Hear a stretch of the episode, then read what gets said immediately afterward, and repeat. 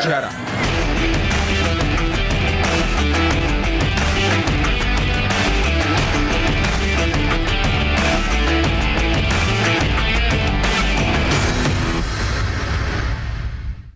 Podcast Štartovacia čiara vám prináša coworkingový priestor HubHub.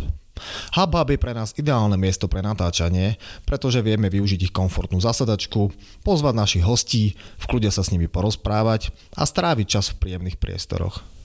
Samozrejmosťou je, že tu môžeme parkovať autom či bicyklom alebo si dopriať dobrú kávu. HubHub je miesto, ktoré ocení freelancer, startup alebo rastúca firma, ktorá nechce mať starosti s vlastným priestorom, ocení dizajn interiéru a kvalitné služby. Nesmieme však zabudnúť aj na množstvo eventov a hlavne komunitu ľudí, ktorých heslom je nikdy neprestať rásť. HubHub v súčasnosti operuje v Bratislave, Prahe a Varšave. To je však len ich štartovacia čiara a táto sieť sa bude rozvíjať v ďalších mestách a krajinách. Viacej informácií nájdete na www.hubhub.com.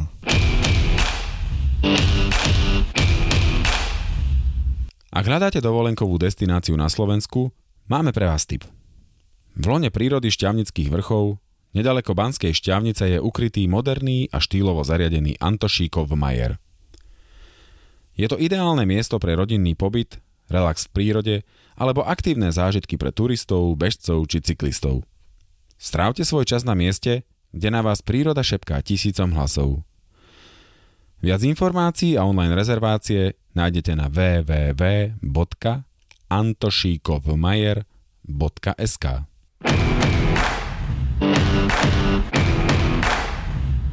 Vážení poslucháči, vítajte pri ďalšej epizóde nášho podcastu Štartovacia čiara. Dnes trošku znova prepisujeme históriu, pretože poprvýkrát nahrávame podcast s hostom, ktorý už u nás v podcaste bol. Ak si spomeniete, tak e, v šiestej epizóde sme tu mali jedného výborného bežca, ktorého po našom podcaste takmer podpísala na svoj roster e, firma Nike, lebo povedal, že beha rád v ich e, teniskách Wild Horse.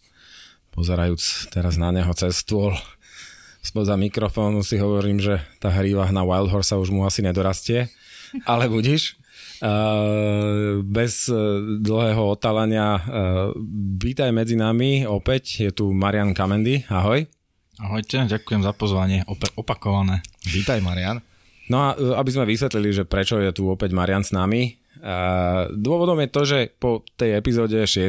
spomenutej sa objavilo pomerne dosť veľa dotazov, že sme nie celkom dobré a dohlbky pre našich, našich poslucháčov rozobrali to, ako konkrétnejšie trénuješ. Je pravdou, že sme sa v tej epizóde skôr zamerali možno na tvoj zaujímavý príbeh, ako si sa vôbec k behu dostal a ako si sa dopracoval k tvojim dnešným skvelým výsledkom na to, že si v zásade amatér a pracujúci človek. A, takže dnes to chceme napraviť a chceme sa s tebou porozprávať, e, ako to robíš konkrétne v praxi. No poďme pekne po poriadku. My sme sa naposledy rozlúčili v zásade s tým, že vidíme sa na prešporskom e, ultrapanku. Tak je. Tak je, aj sme sa videli, tak e, jak to tam bolo? Povedz, skúsme tam začať. No, tak asi viem, kam smeruješ. E, lebo keď sme tu sedeli naposledy, tak sme sa bavili aj, aj o DNF a, a na to, že čo vlastne človek potrebuje mať ako v hlave usporiadané, aby, aby také nejaké ultra dokončil. Takže na, to, na tom pute to skončilo tým, že som po 60 čo viem, 3 či 4 km si povedal, že stačilo. Takže ten, tú stovku som vlastne nedokončil. A využijem túto možnosť na to, aby som aj odpovedal jednému z mojich kamarátov, ktorý sa ma pýtal po, po tej prvej relácii, že v podstate sme stále rozprávali o tom, že človek potrebuje vedieť, prečo to chce dokončiť a prečo to robí. A on sa pýtal, no ale čo je toto to? No tak to v podstate pri tomto preteku, pri tom pute toto nebolo dostatočne silné na to, aby som to dotiahol do cieľa. A ono to, tá, ten dôvod, e, prečo človek dokončuje to ultra je, ja hovorím, že neviem, že vždy iný, ale, ale častokrát e, je rôzny pretek od preteku. No a pri tomto vlastne bol to pretek dvojic, a čo už samo o sebe mne už až tak nevyhovuje, ja radšej behám sám, ale bol to pretek dvojic, bola taká skôr povedzme, že spoločenská udalosť a už po 30 ten môj parťák kvôli nejakým zdravotným problémom to to zapichol a ja som pokračoval ďalej. No ale po tých 63 v podstate už nebolo veľmi, nevidel som žiadny nejaký silný dôvod na to, aby som to ťahal uh, do tej stovky s tým, že bol to vlastne posledný beh uh, tej, tej sezóny, ktorú som mal za sebou relatívne bohatú a uh, vlastne mesiac predtým som sa dostával z relatívne ťažkej zdravotnej záležitosti trombozy, takže som si povedal, že netreba to nejako veľmi tlačiť, tých 63 bolo super, tak som to zapichol aj ja do kultúráku vrači na, na to záverečné pivečko sezóne, takže, takže asi tak. To bol, to bol ten koniec. A my dvaja, pupkaty s bezprizorným, sme to dokončili. Ja vám k tomu blahoželám a obdivujem vás. Ale zase treba povedať, že sme to ukončili na prvom mieste od konca. Takže ak sa pýtate, ako sme uzavreli sezónu, áno, uzavreli sme ju úplne na konci. Takže posledný tím v rámci Ultrapunku bola štartovacia čiara ale zase brali sme to ako spoločenskú príjemnú udalosť, takže mm. bolo to veľmi dobré. Last but not preč. least. Tak, hey. presne tak. Sme sa aj pohádali podľa mňa, že? Hej, hej, ale počas tých hodín sme sa stihli pohádať aj uzmieriť aj všetko, takže na to je ten ultra dobrý. ale, ale chápem, chápem, prečo hovoríš, že radšej behaš sám, lebo potom tá ponorka už nastúpi. A... no dobre, tak, e, tak e, nepodarilo sa, ale rozumieme tomu, je to otázka aj tej motivácie a toho to, o čom sme sa bavili naposledy. No ale čo si robil potom? Pavel, spomínal si, že budeš oddychovať, že to, ten, ten čas v novembri využívaš na oddych. V podstate po tom pute už nasledoval naozaj taký, že downtime a dal som si myslím 3 týždne takého, takého oddychu, ktorý, uh, ktorý som strávil venovaním sa jednak tu, nejakej takej turistike, uh, doháňal som veci v práci, doháňal som veci v rodine, takže a dokonca som sa odhodlal na, na plávanie ako taký doplnkový šport v, v, tom, v tom medzi období, takže toto bolo, toto bolo to, čo som, čo som v novembri robil. Uh, snažil som sa venovať aktivitám, ktoré boli iné ako beh, aby som si jednak vyčistil hlavu od behu, ale aj, ale aj telo, takže asi tak. A podarilo sa to? No určite. Ja, ja som Uh, vlastne po, už, po, už po troch týždňoch už ma šklbalo, aj keď som si hovoril, že musím vydržať celý ten mesiac a nevydržal som to. Potreboval som si aspoň už po tých troch týždňoch rozhýbať trocha nohy a ísť, ísť trocha von. Ale bol to taký naozaj, že len lahučký beh, nič, nič hrozné, len tak pre radosť, takže uh, úplne, že 4 týždne som nevydržal, ale tie 3 to boli, takže myslím, že sa podarilo oddychnúť. Našiel som takú novú, nový impuls a novú chuť zase do behu, aj keď som, ja som nejak nestratil, ale bolo dobre odpočinúť si trocha. Takže oddych v tvojom ponímaní znamená čo? Nerobiť vôbec nič? Alebo robiť to s mierou tak, aby si sa na tú novú sezónu nachystal? Poďme ako konkrétne, hej, že prichádza jar, všetci sa tešia, že, že začnú behať, tak ako sa ideálne v tej zime teda pripraviť? No, to záleží trocha aj od toho, že ako, ako si človek naplánuje tú, tú sezónu, že kedy sú vlastne tie jeho nejaké vrcholy alebo tie preteky, ktoré by chcel absolvovať, ak, ak také niečo vôbec má. Uh, u, mňa to, u mňa to vlastne vyzeralo minulý rok celkom inak, lebo ja som mal naplánovaný už pretek koncom februára, som išiel na Transgran Canáriu. Takže minuloročný, minuloročný systém bol troška iný ako tento rok, ale obyčajne to robím tak, že v ten november si zoberiem kompletne oddych, že naozaj, že takmer nič, len nejaká turistika, plávanie, ako som robil teraz. A potom v decembri je to taký pomalý začiatok, že začnem, začnem s takými udržovacími behmi, behmi že nejakých 10 km max a len, uh, len také voľné behy, aby som, sa, aby som sa troška zase do toho dostal, aby som sa rozhýbal. No a potom od uh, január, február už, už začínam taký akože ozajstný tréning, ktorý, ktorý je už štrukturovaný, je už naplánovaný a má nejaké, má nejaké špecifické ciele. Môžeme, môžeme povedať, že ako to, ako to vyzerá presne tento rok, mm-hmm. mhm. ak, to, ak to niekoho bude zaujímať. Takže uh, ja som uh, počas toho novembra som sa aj dohodol uh, zase s trénerom, môžem spomenúť, spolupracujem s Haydenom, s Haydenom Hoxom, tak sme sa dohodli, že aké, aké cieľa vlastne postavíme na tento rok, že čo, to, čo budú tie preteky, kam, kam sa chcem dostať a, a ktoré by som chcel tak nejak najlepšie zabehnúť. A podľa toho sme, sme postavili aj ten tréningový plán na, na tento rok. A z neho vyplynulo, že na, ako som hovoril, ten december bol taký voľný, boli tam nejaké, nejaké tréningy, ktoré sa skladali hlavne z voľných behov, ale postupne ako, ako ten december uh, sa posúval ku koncu roka, tak uh, možno, že pre niekoho netradične, ale je to taká, taká zaujímavosť, že začali sme skôr takými kratšími a rýchlejšími behmi. Obyčajne som začínal tak, že uh, bol to také naberanie takej uh, vytrvalosti, že to boli dlhšie a pomalšie behy.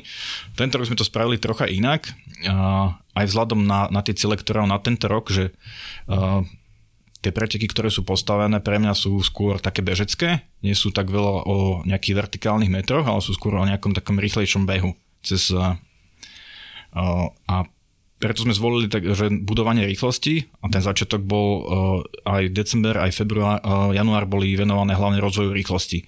Takže mal som tam celkom dosť intervalových behov, tempových behov a vyvrcholil to vlastne niekedy, myslím, že vo februári, keď som mal okolo 30 až 35 km behy naozaj mm, naplnené intervalmi alebo v vysokom tempe, že už sa bavíme, že marathon pace alebo half marathon pace. Takže to, bolo, to bola taká zmena tento rok a to sme, to sme vlastne trénovali do, do konca februára. No od, od toho konca februára už zase začína ten tréning špecifický, že snažím sa behať také profily, ktoré zodpovedajú tým pretekom, kam sa chystám najbližšie, čo je vlastne Lázová stovka a Štefánik Trail, takže začínam teraz oveľa viac behať po kopcoch tu na okolo, okolo, v okolí uh, Malých Karpatoch. Ja by som to možno ešte predsa len zobral trošku, trošku po poriadku. Prvá vec, čo ma zaujala, čo si povedal, tak e, možno nie každý pozná, ale na druhú stranu Hayden Hawks, to tiež nie je úplne hocikto, tak skús možno len tak skrátke povedať, lebo tu sa už nebavíme o fazulkách.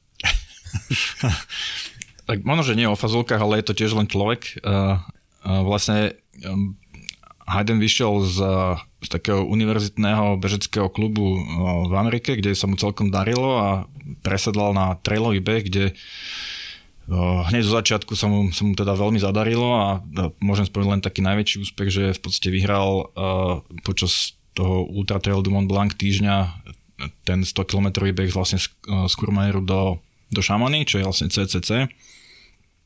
No a mm, minulý rok zase sa mu podarilo minulú sezónu v Kortine vyhrať Lalare de Ultra Trail. Takže uh, ako bežec je veľmi dobrý. Uh, no a my sa spoznali uh, vlastne cez našich spoločných známych. Uh, bol tu na Slovensku, bežal poludnica rán, uh, bol si s nami zabehať tu na Pokarpatoch a v rámci toho slovo dalo slovo. No a tak sme skúsili niečo spolu už v príprave na minuloročné UTMB, kde mi celkom dobre poradil a myslím, že aj vďaka nemu sa mi podarilo dosiahnuť tie časy, aké, aké som chcel a tým, že teda som to považoval celkom za úspech a zaujímalo ma, že čo ešte z toho vieme vytlť spoločne, tak sme sa dohli aj na túto sezónu a, a skúsime a uvidíme, čo z toho, čo z toho bude. Tento rok sa mu ale na Transgran Canary moc nezadarilo, ak som to dobre sledoval. Nie, po, v podstate posledné dva veľké preteky mu veľmi nevyšli. A, a... Vieš aj prečo? On to tam nejak odôvodňoval, že čo akože spravil v tréningu zle?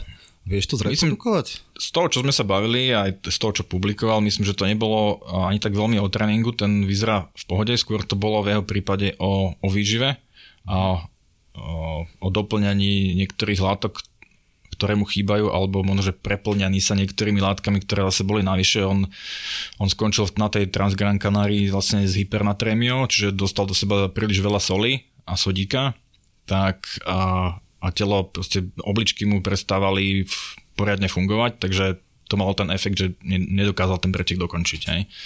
Takže uh, to, bol, to bol ten jeho problém na tom preteku. Bral to, myslím, v tých jeho neskorších vyjadreniach, ako je, je veľmi dobré počuť od takéhoto skúseného človeka, keď sa mu niečo nezadarí, pretože keď to poviem, tak môže sa učiť na chybách tých druhých, ale tých najlepších. Takže hej, takto si na to spomínam aj ja, že on to prehnal s tým zasolovaním počas toho mhm. behu, mm-hmm. ale z toho, ako to ten na konci vysvetlil, tak neexistuje ako keby nejaká objektívna mierka toho, že ako vieš usúdiť, či sa presiluješ veľa alebo málo. Je to, je to tak? Lebo je to detail, na ktorý ja som ani nikdy neuvažoval nad ním, mm-hmm. pokým som si toto neprečítal, že na toto zlyhal. Hej, že dávaš do seba tie solné tabletky v jednom kúse bez toho, aby si sa nejak ako keby mm-hmm. meral, že či to je veľa alebo málo. Je na to nejaká mierka?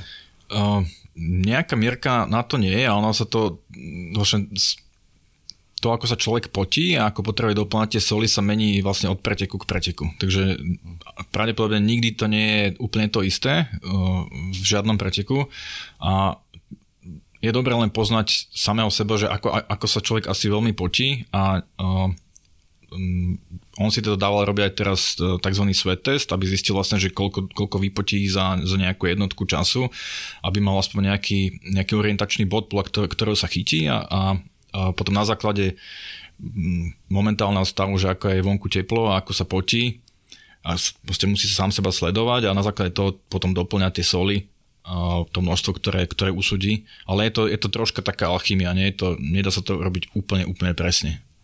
Ale je to skúsenosťou potom človek to dokáže, dokáže už vyhodnotiť a väčšinou sa mu to podarí.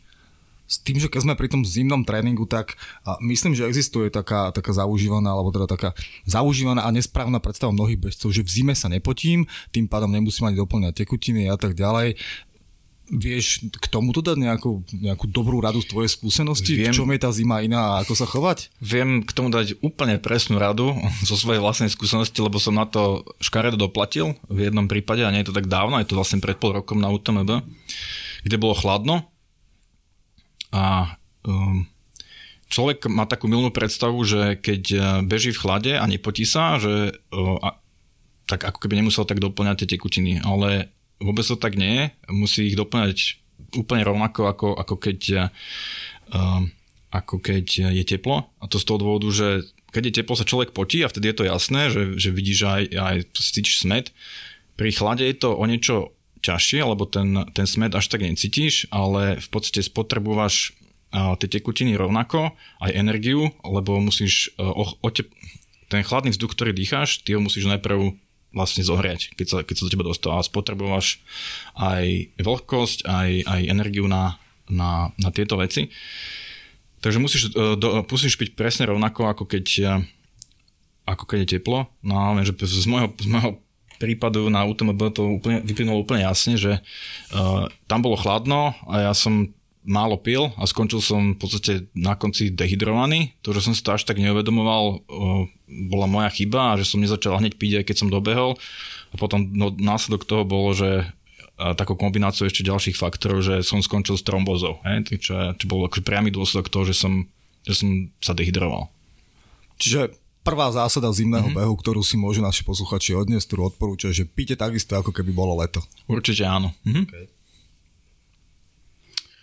OK, a keď sme stále pri tej zime, tam jedna vec, čo si povedal, že si potom prešporskom ultratraili, respektíve ultrapánku oddychoval a potom si začal nejakým spôsobom behať a predsa len sa skúsim spýtať jednu takú zaujímavú vec, aby sme to vedeli odlišiť, lebo keď budeš len oddychovať, čo môže si niekto vysvetliť tak, že sedím doma na gauči a kúkam mm-hmm. mesiac telku, e, či to nespôsobí príliš veľký výpadok a či predsa len ten oddych by nemal mať aspoň nejakú zložku, by si udržiaval nejakým spôsobom tú kondíciu, že kde je ten e, rozdiel, respektíve kde je tá hranica, že oddych, aktívny oddych alebo mm-hmm. udržávanie kondície?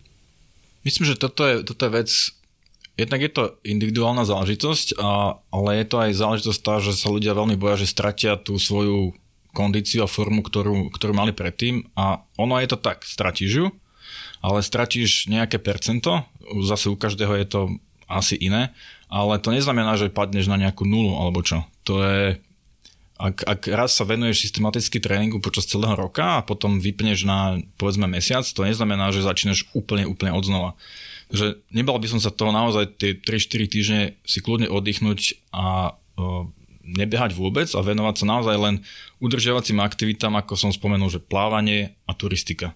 To, je, to podľa mňa úplne stačí na to, aby, aby ako tak si človek tú kondíciu udržal a potom o, sa ľahšie to znova začínalo a nabiehalo do toho tréningu.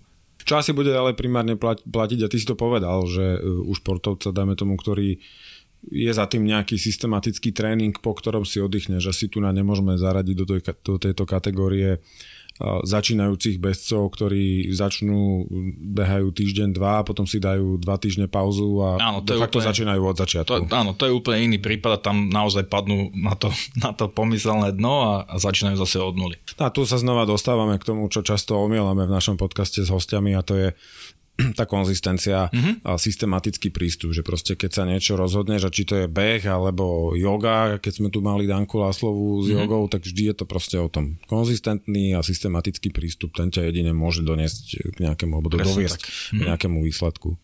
No ale nedá sa mi nespýtať v tomto kontexte. To znamená, že ty aj Vianočné sviatky prežiješ takže sa stravuješ adekvátne tomu, že stále ľahko trénuješ? Alebo si jej dovolíš teda naozaj si naložiť cez tie Vianoce a potom dva týždne len odfúkovať? No, musím sa priznať, že cez Vianoce uh, nejako veľmi stravovacie návyky nemením. A, a to preto, lebo som si našiel taký, taký systém, ktorý mi úplne vyhovuje a chutí mi to a cítim sa dobre a nevidím dôvod, prečo by som to počas Vianoc mal meniť. Ako jasné, že dám si, dám si niektoré príležitostné jedlá, ktoré sa práve vtedy vyskytujú, čiže nabúchal som sa párkrát kapusnice celkom slušne, ale uh, inak ako veľmi, veľmi veľké zmeny som, som, som so sebou nerobil, takže áno, bolo to také relatívne konzistentné aj cez, cez Vianoce. Mm-hmm. Čiže keď si mal pocit, že už behaš pomaly, tak si si dal kapustnicu. Asi tak. no dobre, a e, stále sme, ešte, stále sme ešte v zime, spomenul si uh, oddychové aktivity, uh, plávanie, uh, turistiku, dajme tomu. Čo zimné športy? Tak zimné športy, ja som fanúšikom zimných športov, špeciálne tých, keď si pripneš niečo na nohy, ako lyže alebo, alebo kurčule. Takže strávil som dosť veľa času na lyžovaním a, a skituringom. Nenazvem to zámerne ski alpinizmus, lebo to je, to je úplne iná kategória a to sú iní borci. Ale je to naozaj proste šlapať si výlety na lyžiach o, niekam hore na chatu alebo na nejaký kopček a potom zlyžovať si dole, to je úplne, úplne skvelá vec aj na udržanie kondície, možno aj rozvoj nejakých, nejakých vecí, ktoré počas behu sú oveľa ťažšie, napríklad behy do kopca, myslím, že na, na lyžiach šlapať hore kopcom je oveľa príjemnejšia záležitosť, ako, ako ho bežať.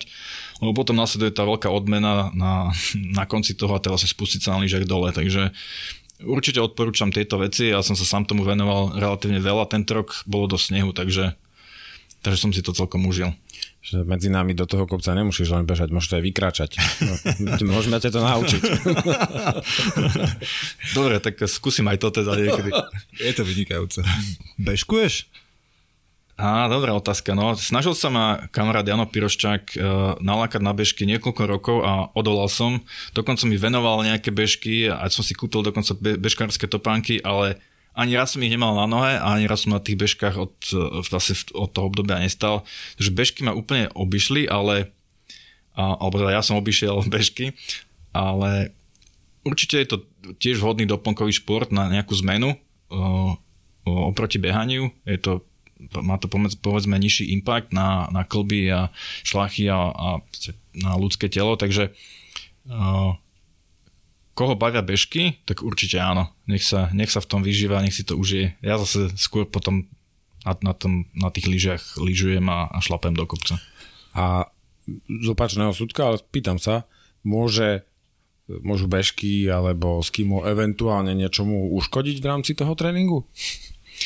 No, ja musím sa smiať, lebo s, s kamarátmi sa sme sa nedávno bavili na jednom výroku jedného nemenovaného slovenského ultrabežca, ktorý povedal, že on nebude nikdy v živote robiť s kým, lebo s kým by ho spomalilo. No a keď sa pozrite na Kiliana Jorneta, ktorý vlastne pol roka nerobí nič iné, len, len robí ski alpinizmus a, alebo ski mountaineering, a, tak mne sa nezdá, že by ho to nejakým spôsobom spomalilo, skôr naopak. Ne? Takže nemyslím si, že, že tento druh aktivity vás, vám nejako ublíži, alebo ľuďom nejako ublíži, naopak rozvíja veci, ktoré možno, že príbehu sa až tak nedajú a navyše má, má ten benefit, že napríklad to, ten ski nie je to taký, nemá to taký vysoký dopad na, na klby a, a, a je, to, je, to, je to proste iný pohyb, ktorý rozvíja iné svalové skupiny. Takže určite, určite by som bol za.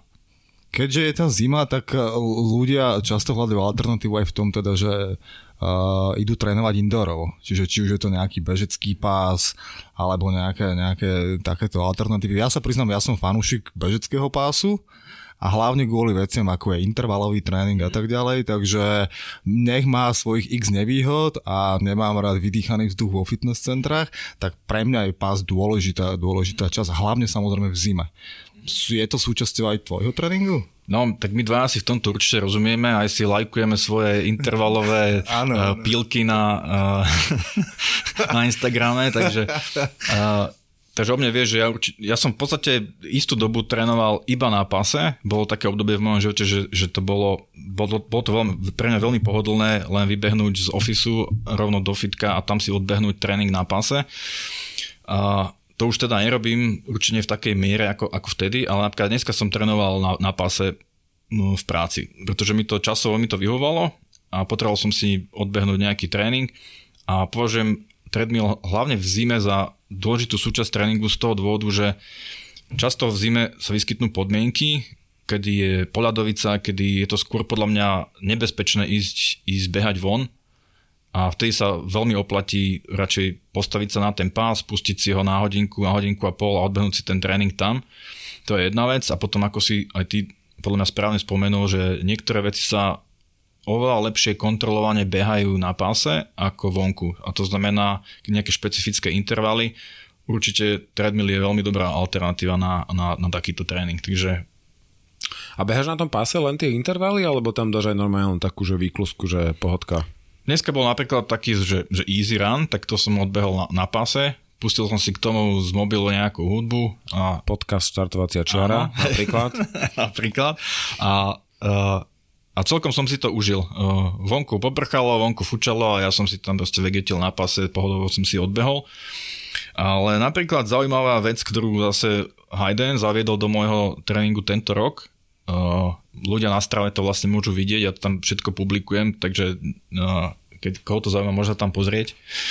Uh, dokonca sme začali robiť na, na páse uh, tréning, ktorý zahrania aj nejaké výškové metre Čiže on mi naordinoval niečo také, že uh, míľu alebo 1600 metrov bežať normálne na, na, s, s, nulovým, s 0% uh, stúpaním a potom ďalšiu mílu si dvihnúť ten pás povedzme na 10% stúpanie a na tom odbehnúť ďalšiu mílu a takto to striedať 16 km, hej, čiže rovinka, kopček, rovinka, kopček, rovinka, kopček a ja viem, že to znie divne, ale úžasne ma ten tréning bavil. Proste je to eh, pre ľudí, ktorí radi sledujú povedzme, že nejaké splits alebo časy a, a podobné veci, alebo si pozerajú na teb, že ako sa vyvíja počas, počas toho tréningu, tak toto je veľmi zaujímavá vec a ten tréning strašne rýchlo ubehne, keď, keď sa zaoberáte aj takýmito vecami.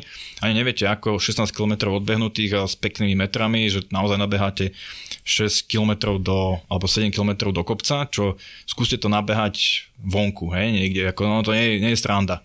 Takže niekedy, niekedy to je dokonca ľahšie na tom, na tom, na tom páse ako, ako vonku ale dúfam, že keď si teda dáš tých 10% stúpania, tak to nebežíš rovnaké rýchlosti ako tú rovinku. Či? Bežím. Hej, rýchlosť som vôbec nemenil, tu som nechával tak. Ja som ako... sa bál, že toto povieš. Hey. To si ja neviem predstaviť, že by som dokázal.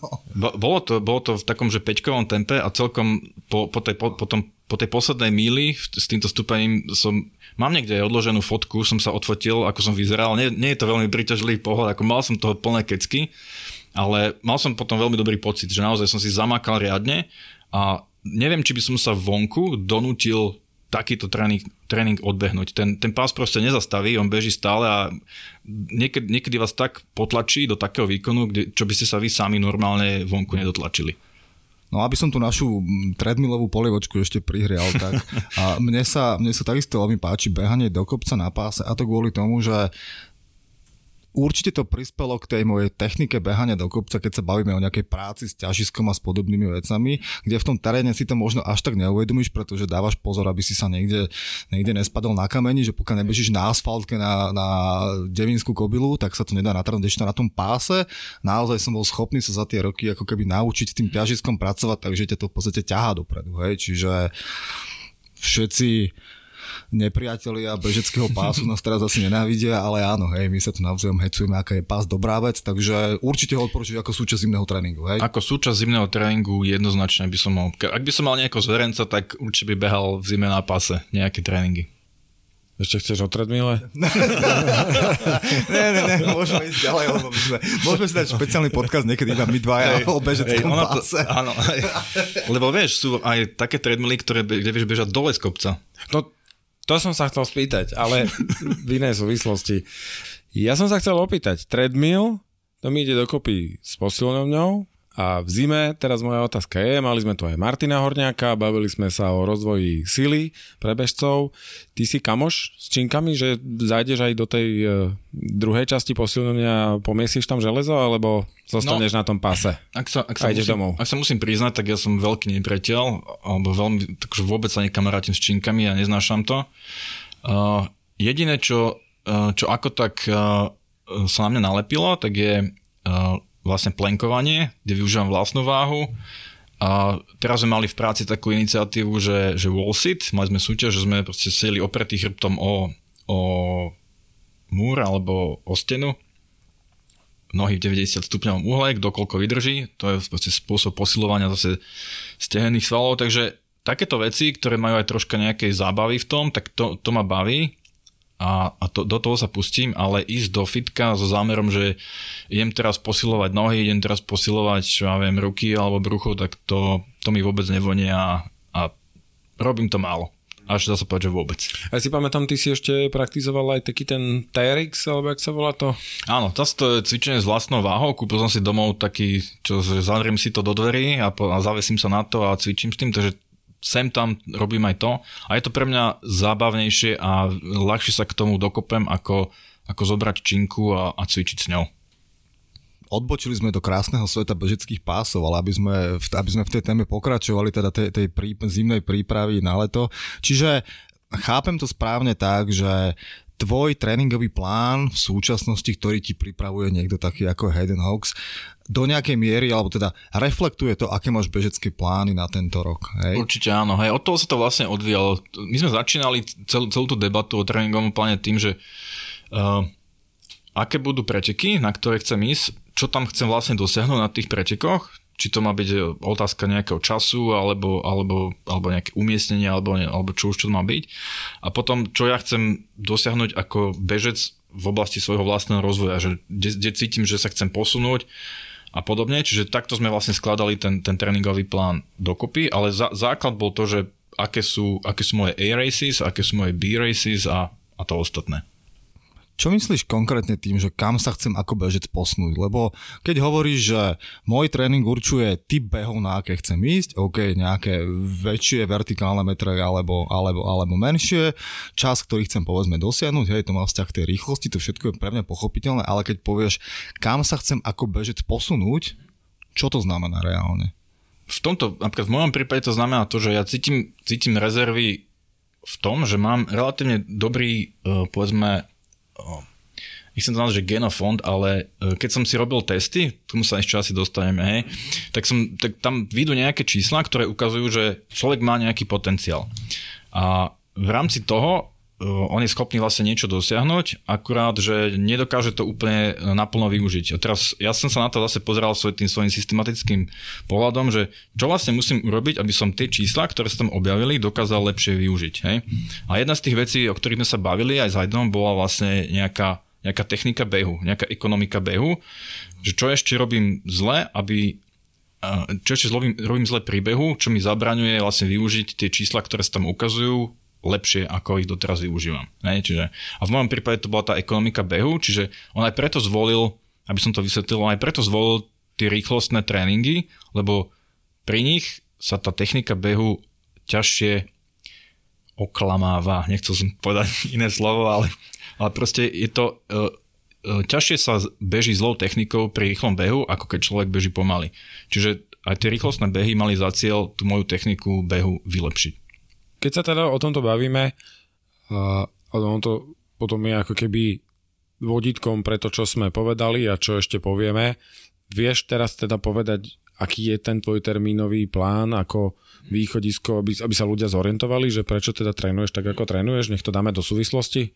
Asi Hard Rock tento rok nevyhráš? Hard Rock tento rok nevyhrám. Uh, vyzerá, že tam pôjde aj Kilian, aj, aj Xavier, aj a dokonca myslím François Den, takže... Uh, Budeš to mať ťažké. Asi by som to mal ťažké. aj keď asi väčší problém je ešte v tej lotérii predtým, ale áno, Hard Rock to nie je. Uh, tento rok nemám v podstate žiadne preteky až do, až do apríla. O mesiac uh, sa chystám na Lazovú stovku, uh, čo teda nie je moja, môj A-race, je to skôr taká, také by som povedal, že niečo medzi C a B. Je to taká príprava na, na, na tú A-Race, ktorú chcem bežať v júni a to je Štefánik Trail. Čiže to, na to som sa zameral tento rok, že tam by som, tam mám nejaký cieľ, ktorý chcem dosiahnuť a vlastne s tým sme začínali aj tréning, aj sezónu, že v tom júni bude, bude ten hlavný pretek, kde chcem dosiahnuť nejaké ciele. A od toho sa potom odvíjalo všetko ostatné. No a po Štefaniku budem asi potrebovať troška oddych, ako už ste, na tom boli sami, takže viete asi, že ako, to, ako sa človek cíti. A uh, potom druhý taký, taký vrchol sezóny, ktorý, ktorý by som chcel uh, tu na Slovensku, je vlastne polintrianská stavka, ktorá je v septembri. A to je zase ďalší taký pretek, kde už som párkrát bol, niečo som tam dosiahol, niečo som tam pokašal a teraz, teraz mám zase nejaký cieľ, ktorý tam chcem dosiahnuť. Takže to sú také dva slovenské preteky, kde, kde kde mám nejaké ciele a povedzme, že to sú moje Ačkové preteky a potom uh, v, na konci júla je Grossglockner Ultra Trail a to by som nazval takým môjim najväčším Bčkovým pretekom, že tam by som tam mám tiež nejaké cieľa, chcel by som tam nejakým spôsobom uspieť, ale je to skôr taký ten, ten druhorady cieľ.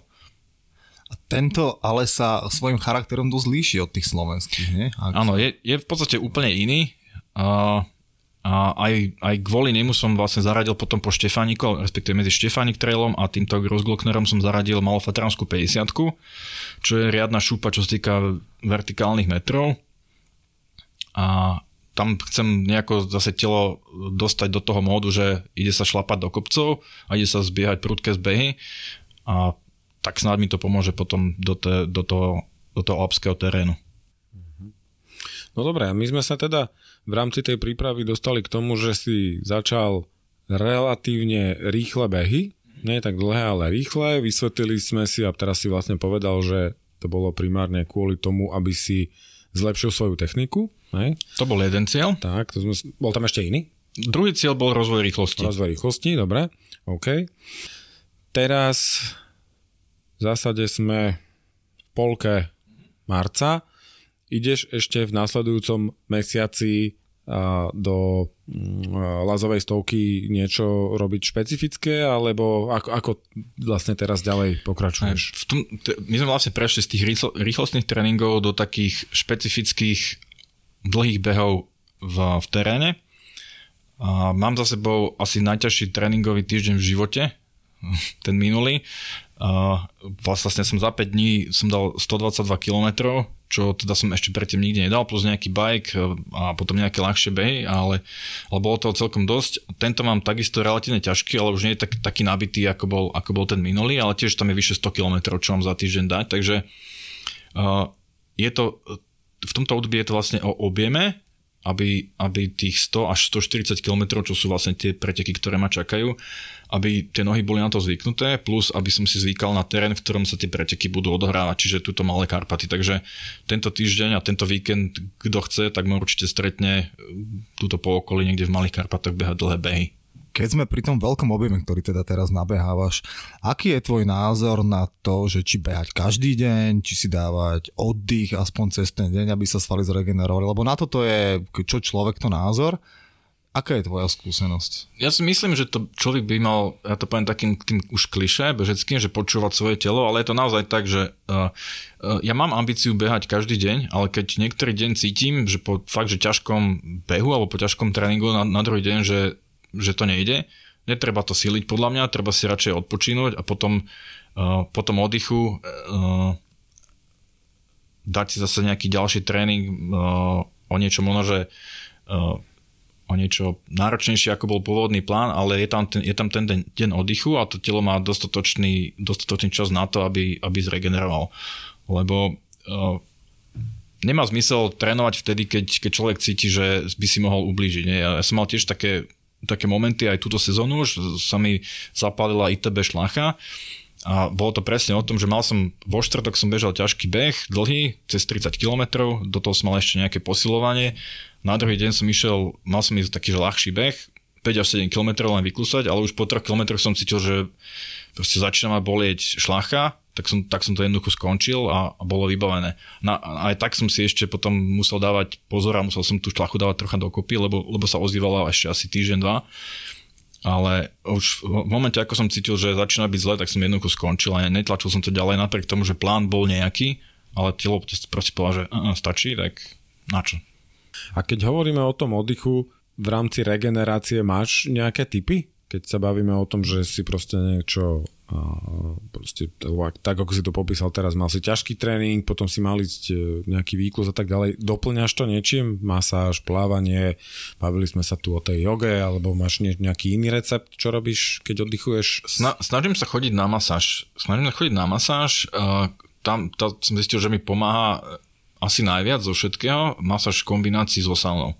To sú veci, ktoré mi pomôžu uvoľniť tie svaly, uh, ktoré teda po tých tréningoch sú, sú riadne zničené a uh, následne po, po nejakej masáži alebo, alebo po saune, tak uh, stretching. Nie veľmi nejaký náročný, ale, ale, ale stretching, aby som tie svaly trošku zase ponaťahoval a, a dostal ich do nejakého pôvodného, pôvodného stavu. Čiže toto sú, toto sú tie veci, ktoré robím ja. Čiže zimný indoorový koncept je ísť najprv na pás, potom do sauny sa zohrieť, potom na masáž a potom si dať stretching a potom po 5 hodinách vysť fitness centra presku cez zime. Áno, to je i- ideálny zákazník pre, pre wellness a, a fit centrum. okay. Treba na to, nájsť, e, na to nájsť ten čas. Keď sme pri tom čase, môžeme aj k tomu možno v krátkosti. Si ranný, cezdenný, večerný typ? Mne sa, mne sa všeobecne beha lepšie uh, po obede ako, ako ráno, ale veľakrát z dôvodu nejakého denného programu musím zvoliť beh ranný. Takže už som si zvykol aj na tie ranné a už mi to nerobí taký problém ako kedysi, ale kedy som vyslovene nechcel ráno behať a nech vstávať ráno a ísť, ísť zabehnúť, rozhýbať sa a, a tie prvé dva kilometre bývali vždycky boj sám so sebou. A teraz už to nie je také hrozné, ale stále keď, keď si môžem vybrať, tak si vyberiem tréning po obede. A, lebo u teba, a myslím, že sa sa bavili vtedy o tom aj v podcaste, že využívaš aj tú možnosť na tréning, že bežíš do práce, alebo asi aj z práce, predpokladám. A, a teraz normálne, že úplne napláca to. Ako máš za tým logistiku?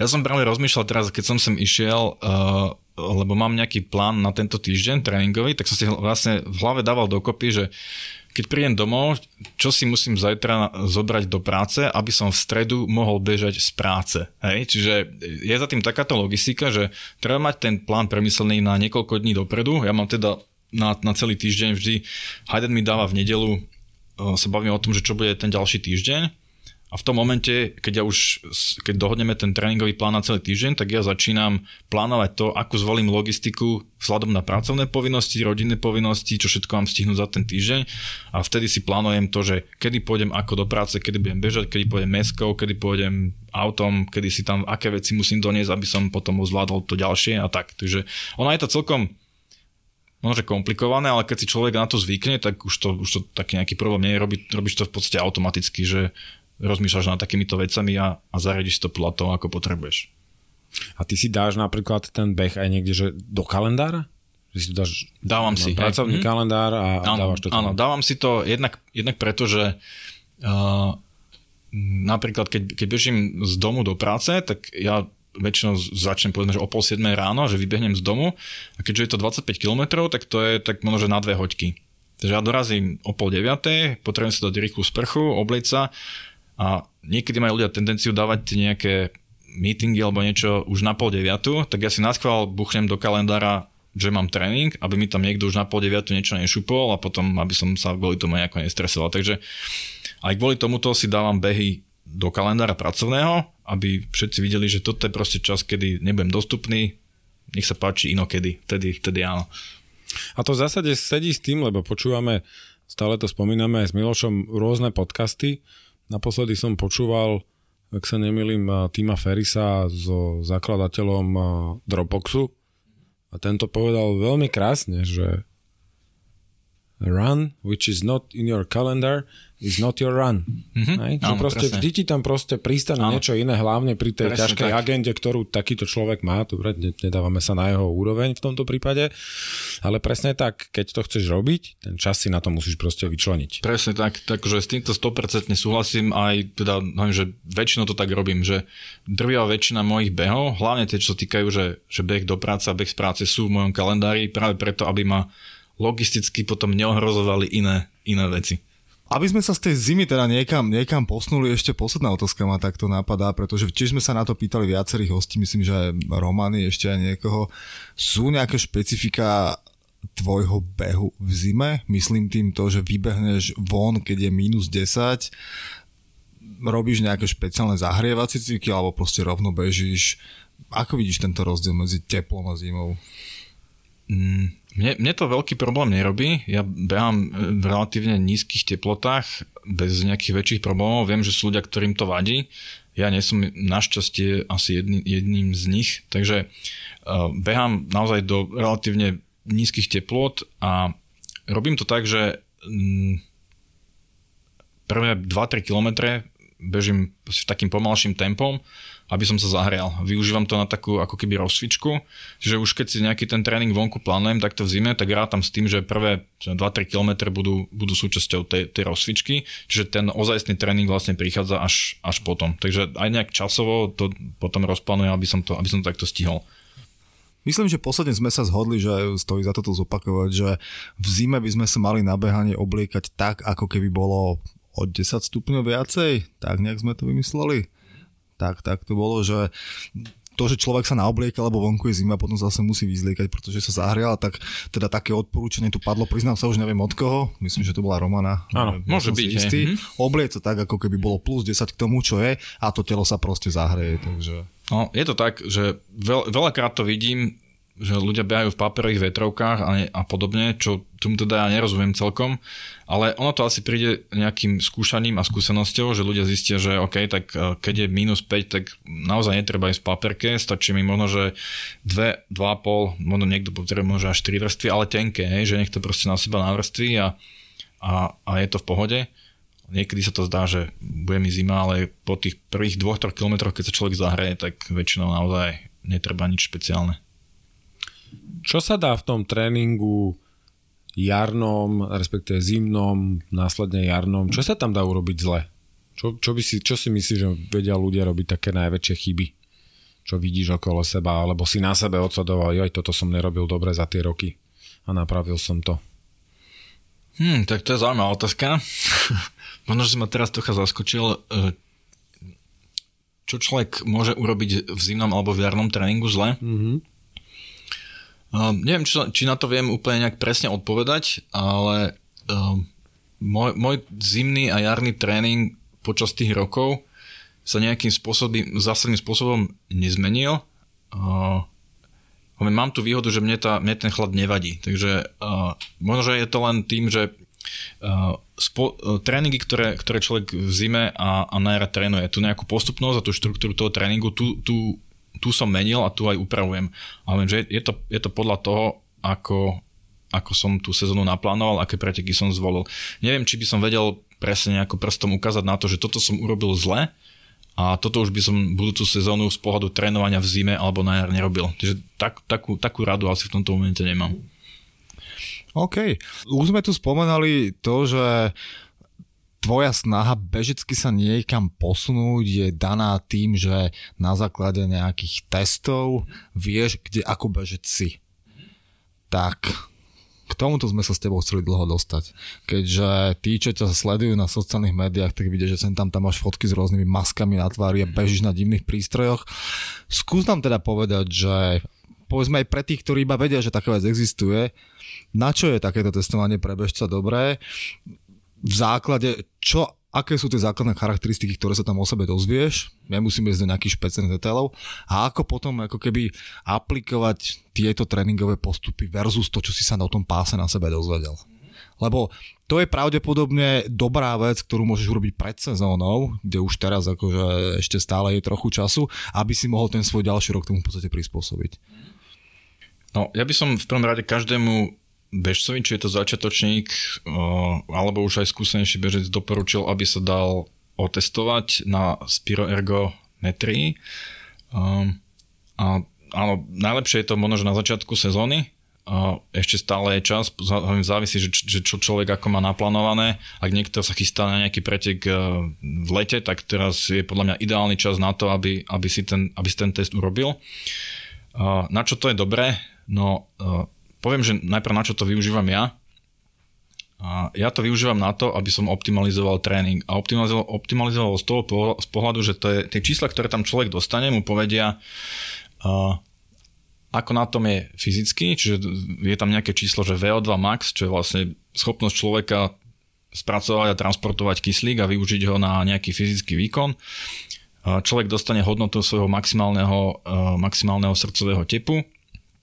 Človek dostane hodnoty toho, kde sa hýbe jeho aerobný a anaerobný prach, čo sú zase veľmi dôležité hodnoty z pohľadu tréningu, lebo keď chce človek budovať vytrvalosť alebo, alebo ak sa hovorí, že aerobný základ, tak by nemal prekračovať v, v, v tých tréningoch, ktoré sa týkajú budovania toho aerobného základu, tento prach, lebo ako náhle tá srdcová frekvencia začne stúpať na túto hodnotu, tak už trénuje niečo iné a nie aerobný základ a tie, tie pochody v tele už sú, už sú úplne iné.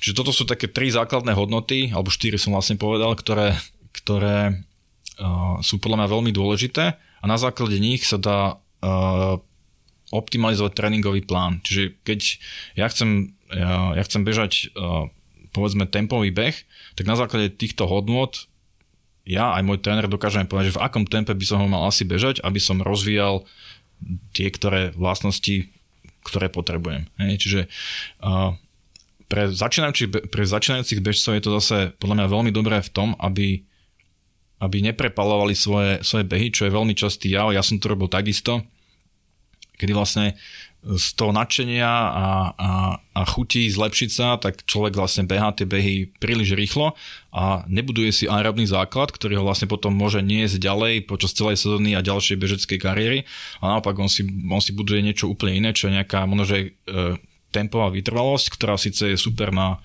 na niečo, ale ako, ako aerobný základ to vôbec nefunguje. Takže e, toto je podľa mňa zásadný dôvod, prečo by si tu ľudia mali dať spraviť, aby, aby trénovali správne a aby trénovali to, čo chcú trénovať, nie to, čo si myslia. A toto by sme asi mali zopakovať, možno, že v každej časti, hej, že, že hovoríš teda, že pokiaľ chcem uh, lepšie a dlhšie behať, mal by som behať pomalšie, než ako sa cítim. Hej, že pomalším behom k lepším výkonom. Určite áno. Hlavne sú obdobia sezóny, kedy, kedy je to veľmi dôležité. Možno, že je to práve teraz, a keď, keď niekto odpočíval v januári, februári a teraz začína behať, aby sa zúčastnil nejakého behu niekedy v lete alebo na jeseň, toto je to obdobie, kedy treba začať s pomalšími a dlhšími behmi a v nízkej tepovej frekvencii, aby vlastne ten aerobný základ, aby, aby si človek vybudoval. Hovorím to kvôli tomu, lebo strašne často sa stretávam s tým, že tým, ak teraz samozrejme všetci si svoje behy zaznamenávajú smart hodinkami a potom dávajú niekam na stravu alebo endomondo, tak vždycky tá diskusia na konci dospeje, keď sa stretneš s bežcami, to sa podľa mňa určite musí stavať aj tebe, keďže ja som stokrát horší ako ty, že bežci, ktorí nemajú toľko nabehané a potom vidia povedzme tie časy per minúta, za koľko si zabehol nejakú vzdialenosť, tak začínajú tú diskusiu vždy tým, že takúto rýchlosť ako máš ty ja nikdy nedosiahnem a nedá sa vysvetliť, že nejde o toto v tejto chvíli. Hej. Nejdeme sa hrať o to, že som dal kilometr pod neviem, 4.30. To nemá pre teba vôbec žiaden význam v tejto chvíli. Takže odbočil som, ale treba to zopakovať. Lebo Áno, to je ja, tak ja, ja s tým súhlasím, že toto porovnávanie, že kto koľko zabehol za aký čas, je pre veľa uh, hlavne začínajúcich bežcov úplne nepodstatné. Oni, ich cieľ by mal byť úplne niekde inde. A hovorím, že aj, aj aj táto spiroergometria im to môže pomôcť, že im nastaví, nastaví tie tempa na také hodnoty, ktoré im budú pomáhať, ktoré ich nebudú brzdiť, ktoré ich nebudú škodiť, ale naopak, že im to pomôže v tom rozvoji bežeckom. Možno len veľmi v skratke, ako to vyzerá na spiroergometrii? Čo sa stane, keď tam prídem?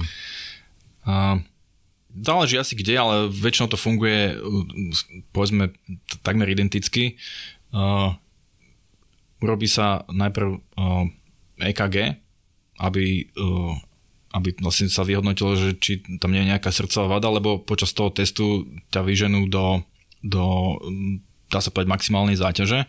Takže najprv sa robí taký, taký krátky EKG, kde, na ktorý by sa mal pozrieť lekár a vyhodnotiť, či vlastne ťa môžu pustiť do toho, do toho samotného testu. A keď je to v poriadku, tak to uh, sa beží väčšinou na páse. Myslím, že cyklisti to robia na tom, na tom cyklotrenažeri, ale bež si, väčšinou si zvolia ten pás. Beží sa na páse takým štýlom, že máš, nejaký, máš nejakých zahrievacích 5 minút a potom začína samotný test, keď ti vlastne stupňujú každú minútu to tempo, ktorým bežíš, až kým, až kým Neodpadneš. Ne, dá sa povedať, neodpadneš, keď ty zastavíš, že už stačí, že už ďalej nevládzeš prepatať nohami alebo dýchať, pričom na, na hlavu uh, alebo na, na tvár ti navlečú uh, takú masku s, s hadicou, ktorú, kde potom, do ktorej dýcháš a na základe, na základe tebou vydychované vzduchu vlastne prístor dokáže určiť, uh, ako uh, ako spaluješ, či spaluješ tuky, do, na koľko percent, sacharidy a podobne, proste zloženie, zo zloženia toho vydychovaného vzduchu dokáže určiť viacero parametrov, plus um, je tam meranie tepovej frekvencie, zase, ktoré pomáha potom na určenie tých, tých aerobných a nerobných prahov a zmeranie maximálnej tepovej frekvencie. A toto, to, toto trvá v závislosti od toho, že koľko vydrží človek, že kedy, kedy už naozaj odpadne, ale povedzme tak do nejakej pol hodinky by mal byť človek vybavený. Takže nie je to ani veľmi dlhé, ale tie, uh, tie údaje človek dostane v podstate na počkanie alebo, alebo na druhý deň. A je v tom zahrnutá veľakrát aj konzultácia s nejakým, nejakým trénerom alebo s nejakým odborníkom, ktorý hneď vysvetlí, že čo tie čísla znamenajú a ako, ako ako by ich mal ten človek použiť alebo využiť potom v ďalšom tréningu. Ty si na tom meraní bol, keby si mohol povedať, že kedy, respektíve v akej fáze tvojho tréningového cyklu a prípravy a či si eventuálne na základe tých výsledkov niečo upravil, alebo si sa len utvrdil v tom, že to, čo robíš, je na poriadku? Ak sa dobre pamätám, tak to bolo niekedy v druhej polovici februára, zhruba asi pred mesiac, no tromi týždňami možno, že už si presne nepamätám, ale viem, viem aký, aká, aká fáza tréningu to bola. Ja som vlastne začal teda v januári ten taký štrukturovaný tréning. Bol tam ten rozvoj rýchlosti, no a uh, nasledoval tento test a bolo to zhruba po 6 až 7 týždňoch tréningu a bolo to z toho dôvodu, že jednak už som, už som mal za sebou to na, vlastne nazbieranie naspäť nejakej kondície, ktorá, ktorú som povedzme stratil tým oddychom že mal by som byť na nejakej, eh, na nejakej úrovni už trénovanosti a um, zaujímalo ma vlastne, ak, aké tie čísla budú spolu to, či tie rýchlostné tempa, ktoré, ktoré behám počas tých rýchlostných tréningov, či sú, či sú nastavené správne, či ich netreba posunúť vyššie, alebo či ich netreba posunúť nižšie. No a na základe, na základe tých, tých výsledkov sme vlastne uh, tie tempa posunuli o niečo vyššie lebo sme zistili, že, že je tam ešte nejaká rezerva a že dá sa to proste posunúť ešte vyššie a ten efekt toho tréningu bude ešte lepší. Takže to bol, to bol taký, taký záver toho, toho celého testu. Prebrali sme teda tieto tréningové aspekty. Mení sa v zime nejako tvoja stravovacia filozofia? Teda už som sa pýtal, že cez Vianoce sa neprejedáš ako všetci my ostatní, ok, chápem a závidím ti to, ale Funguje to teda u teba v zime inak, alebo, alebo ideš celý rok to isté? Nie, v podstate snažím sa, snažím sa celý rok isto isté. Jediné, čo sa možno mení, je, je trocha z, zloženie, že uh, povedzme v lete a, a na jeseň uh, sa snažím viacej jesť veci, ktoré sú dostupné tu na lokálne. Čiže uh, napríklad teraz v zime síce už, alebo teraz v zime, už, už ani veľmi tá zima nie je, ale začali už byť aj nejaké jahody a niečo podobné, tak ja sa tomuto ešte stále vyhýbam, lebo je to, je to je to proste umelé, hej? Nie, je to, nie je to niečo, čo je... Z dovozu. Áno. V Španielsku je jar celý rok, hej. čo sa týka jahod. A on tá doprava sem potom proste to zahrňa sa nejaké, nejaké postupy, ktoré možno nie sú úplne Však ja myslím tie obrovské sklady, ktorých to tam pestujú. No. Takže no, keď u nás dozrievajú jahody, tak sa snažím jesť jahody. Keď zase uh, v zime sa snažím jesť mrázané veci, ktoré viem, že boli zozbierané v lete a majú tie veci, ktoré, alebo tie hodnoty a tie, tie tú výživu, ktorá, ktorá v tom má normálne byť, tak snažím sa to takto kombinovať, plus na jeseň a v zime o, zase kapusta a podobné veci. Čiže uh, snažím sa to kombinovať podľa toho, že čo u nás v tom, v tom, v tom období je práve dostupné a čo je také prirodzené pre toto, pre toto naše, naše prostredie. Jogurt s avokádom je celoročný. Ale áno, to, no, že avokádo je jediná výnimka, ktorá, ktorá potvrdzuje pravidlo, že to je, to je taká nejaká celoročná záležitosť. Berieš rady od uh, trénera, aj, aj naozaj, že dobrého pretekára s, s veľkými výsledkami. Keby si s ním nespolupracoval, spolupracoval by si s iným trénerom? Myslím si, že áno. Myslím si, že pre každého bežca, ktorý sa chce nejakým spôsobom zlepšovať, je úloha trénera dôležitá. Odporúčil by som to každému, aby to vyskúšal aspoň raz a zistil by, že čo to vlastne, čo to vlastne znamená. Ten, pre mňa to znamená väčšiu motiváciu, možno, že, teraz nechcem to nazvať, že tlak, ale väčší taký, väčšia taká sebadisciplína, že proste ja mám, som od Uh, mám takú povahu, že som taký človek, že keď sa na niečom dohodneme, tak ja to chcem dodržať. To znamená, že aj keď sa s tým dohodnem na nejakom tréningovom pláne, povedzme na týždeň, tak ja sa ho snažím dodržať.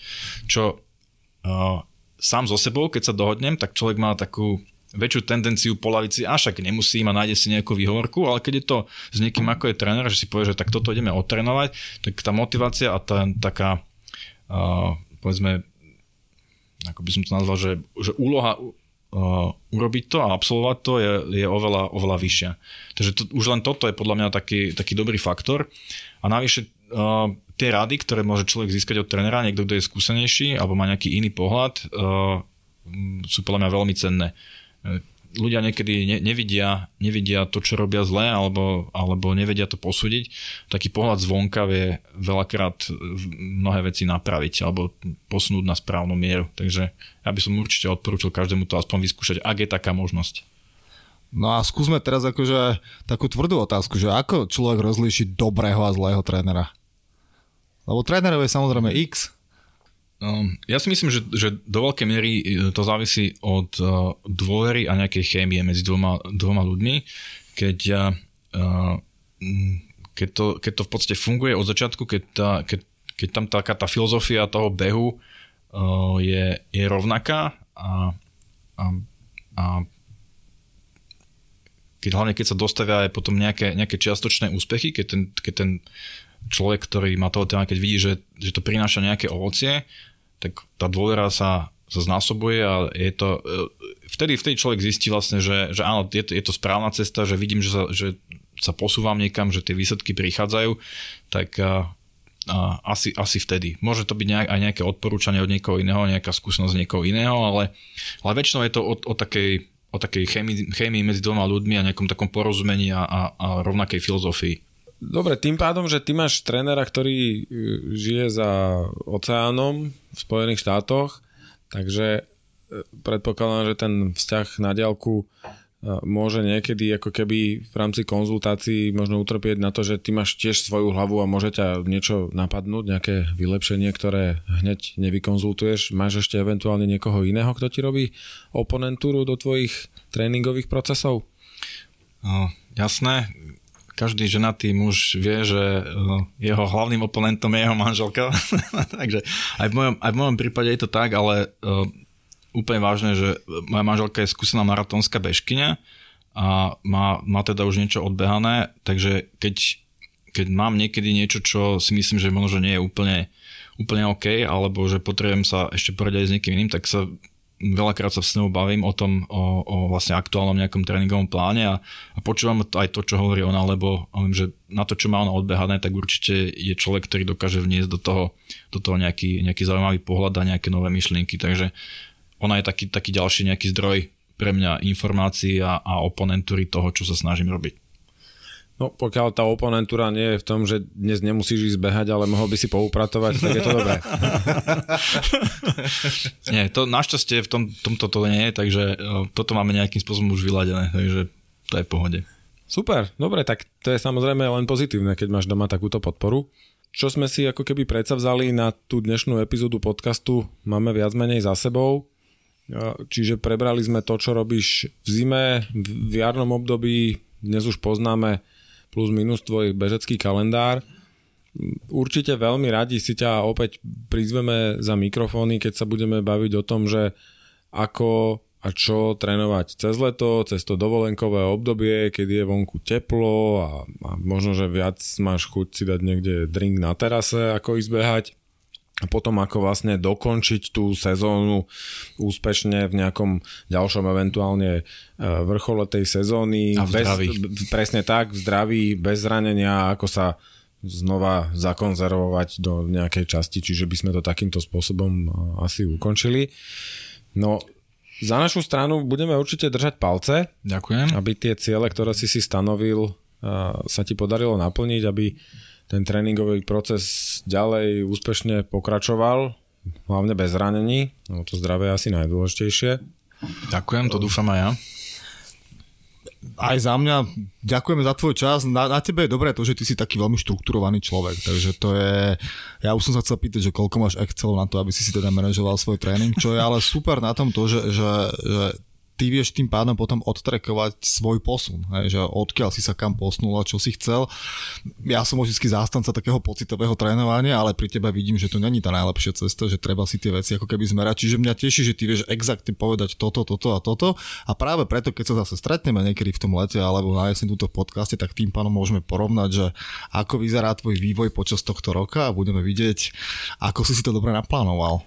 Super. Ja by som bol rád, keď naposledy sme tu mali Petra Možňáka a si povedal, že už vyhodíš tie 10-ročné Asixy, že keď už sa takto bavíme so štrukturovaným Marianom, že si konečne mohol kúpiť hodinky. Aj bez tých sa to ťažko štruktúruje, to je pravda. Tému o hodiniek so mnou vôbec ne, nezačínajte, ale možno, ak to môžeme nejakým spôsobom ukončiť, to ma dneska napadlo, všade kam sa pozriem, vidím, že všetci nosia Garminy, Fenixy, Peťky, najnovšie a tak ďalej a ty si z môjho pohľadu, a opravím, ak sa milím, jeden z mála, čo má Sunta a pritom si mal Garminy. Nie, Garminy som nikdy nemal. Ty si nikdy ja nemal som, Garminy? Nie, ja som bol odjak živa Sunto človek. Moje prvé hodinky boli Sunto, druhé hodinky boli Sunto, tretie sú Sunto a som si istý, že aj štvrté budú Sunto. ja by som rád totiž stretol niekoho, kto vie porovnať jedny aj druhé a vie povedať, že, že v, čom je ten, v čom je ten rozdiel lebo ja stále ešte držím to, že tie hodinky stále nemám, takže chcem vedieť. Toto môže byť nejaký, nejaký ďalší podcast, že budeme, budeme rozoberať gear, hej, akože hodinky. to, je, to je presne môj plán, takže... Dobre, Marian, ďakujeme. ďakujeme. Prajeme úspešnú sezónu. Ďakujem a pekne. vidíme sa Hej. najbližšie na Lazovej stovke. Tak, budem sa tešiť. Majte sa pekne. Čau. Čau.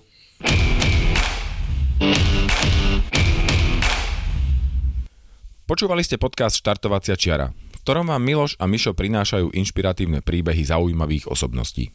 Všetky dôležité informácie nájdete na našom webe www.štartovaciačiara.sk kde sa môžete prihlásiť ku odberu podcastu, aby ste nezmeškali ďalšiu epizódu. Ak máte námety k nášmu podcastu, návrhy na inšpiratívny príbeh či osobnosť, dajte nám o tom vedieť. Vaše maily môžete posielať na adresu podcast zavináč štartovaciačiara.sk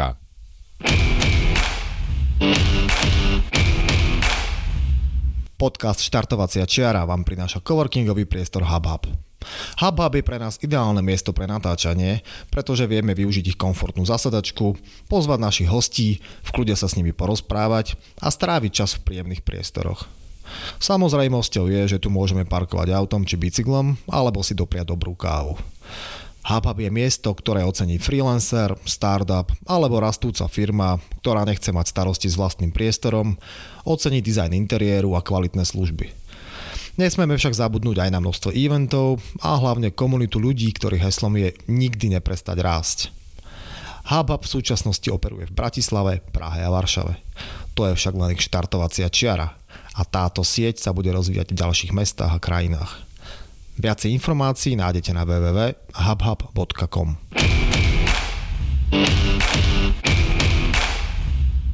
Ak hľadáte dovolenkovú destináciu na Slovensku, máme pre vás tip – v lone prírody šťavnických vrchov, nedaleko Banskej šťavnice je ukrytý moderný a štýlovo zariadený Antošíkov majer.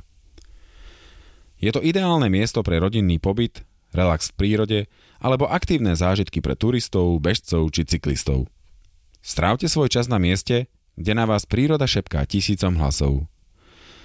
Viac informácií a online rezervácie nájdete na www.antošíkovmajer.sk